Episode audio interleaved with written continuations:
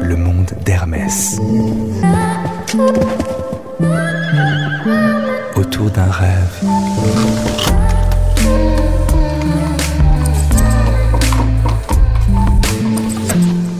Autour d'un rêve.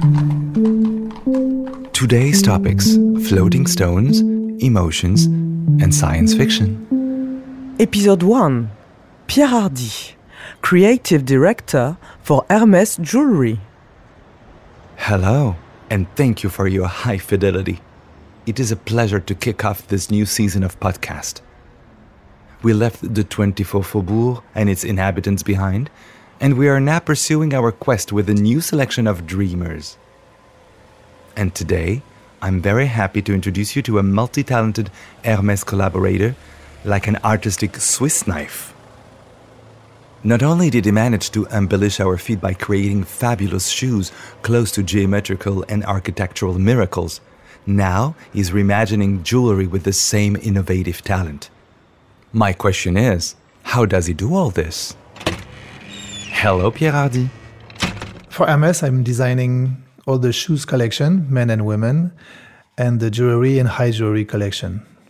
And in the process of designing those two collections, passing from the shoes to the jewelry, I noticed that um, the material was very important uh, for jewelry, for example, where the preciosity, the the value and the, um, the quality of the of the object in the end depends a lot of the material itself. One of my deepest dream is would be to create something that would be free uh, of, of the, the material itself, and not linked to the material. And now, what are you dreaming of? Uh, for the jewelry, for example, one of my dream would be to to create uh, a piece of jewelry that could be sort of uh, non-material, uh, like uh, versatile, like uh, a jewelry that could be floating or like floating stones, uh, not attached or fixed. Something like even the the mounting was disappearing, would disappearing. A piece of jewelry where the the stones could like drop on the on the on the body by chance, not in a fixed way, not in the definitive way. Like tears, for example, you know, like uh, like the jewel could be on the body.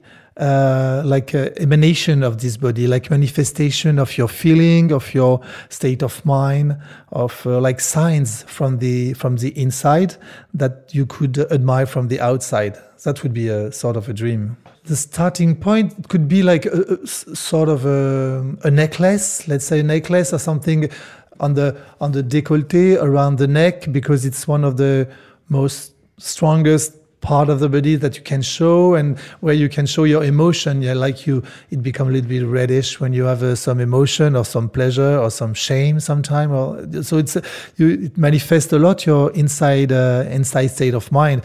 For that necklace i think i would i would start from the stones because i noticed for example in the in the collection process when i work on the on the design uh, the, one of the main uh, step is uh, the choice of the stones and uh, uh, i have to choose them and to look at them independently from the mounting and from the, the shape of the final jewelry. And each time i'm so amazed and surprised by the beauty of those stones alone by themselves before becoming a piece of jewelry. And i would love to keep and to preserve this magic moment when the stones are together.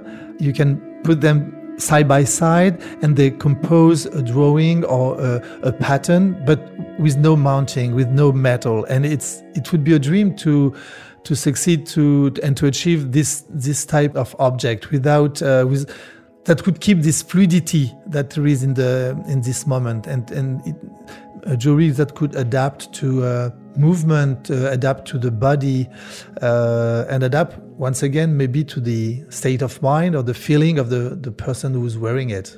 It could sound a little bit like sci-fi, but I think now we we, we're in the beginning of uh, controlling some function that could be integrated to the body, like uh, temperature, uh, the localization, or things like that. I know it sounds a bit like an Avatar movie, but uh, once we had achieved to control all this type of technology with the body, I think we could pass at the next step and touch the aesthetic way of uh, using this uh, this technology. So maybe jewelry could be a good um, a good place to to use it. I hope maybe that in the future it, the beauty that we could find and, and read from a, a, what we call we can call jewelry would come from something different, maybe from the capacity of uh, being adjusted to the body in a different way, or is, is ability to change shape or the ability of the stone to regroup themselves and to combine them them in a different way, but not only in a, in a fixed uh, way, not, not only in a one definitive and only shape. I think the movement, the fluidity is, pro- and, and maybe we can call the non-materiality, maybe will be a new notion of uh, the aesthetic uh, vision we can have when you when you appreciate uh, a dance show it's you, you look at the dance you don't look at the body you don't look at the floor. You're just admiring uh, what is non-material. And uh, maybe i have this dream that uh, the tool could be touch this type of beauty.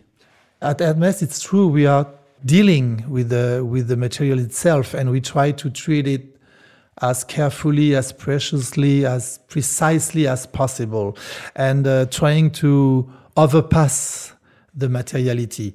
And I think this, uh, what I'm dreaming would be the ultimate step of uh, of the material, making thing that it's almost not there.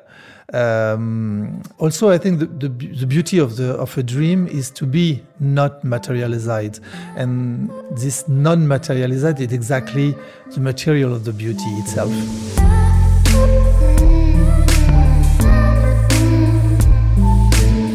Oh my, what a fascinating idea, those spontaneous jewels.